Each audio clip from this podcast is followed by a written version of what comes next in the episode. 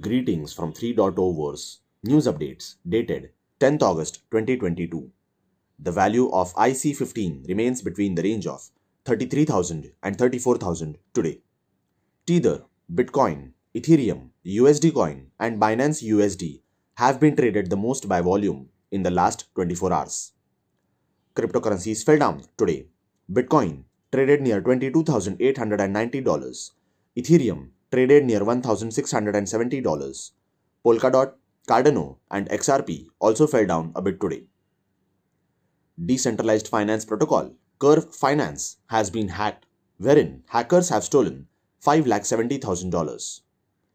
Mercado Libre, Latin America's largest e commerce company by market value, is planning to expand its crypto trading feature in other regions after a successful start in Brazil cryptocurrency exchange ZipMex will release Ether to the user wallets a week after the Bitcoin release.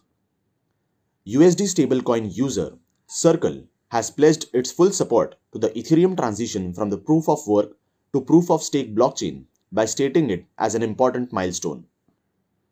An anonymous user has sent a slew of Tornado Cash transactions to high profile Ethereum addresses, which include Coinbase CEO Brian Armstrong and TV host Jimmy Fallon. NFT distribution platform Pinata has raised $18 million in a Series A funding round co-led by Greylock Partners and Pantera. The Reserve Bank of Australia will develop a limited scale pilot to explore use cases and potential economic benefits of CBDCs. Cryptocurrency exchange Nuri GmbH has filed an insolvency in Berlin. More updates.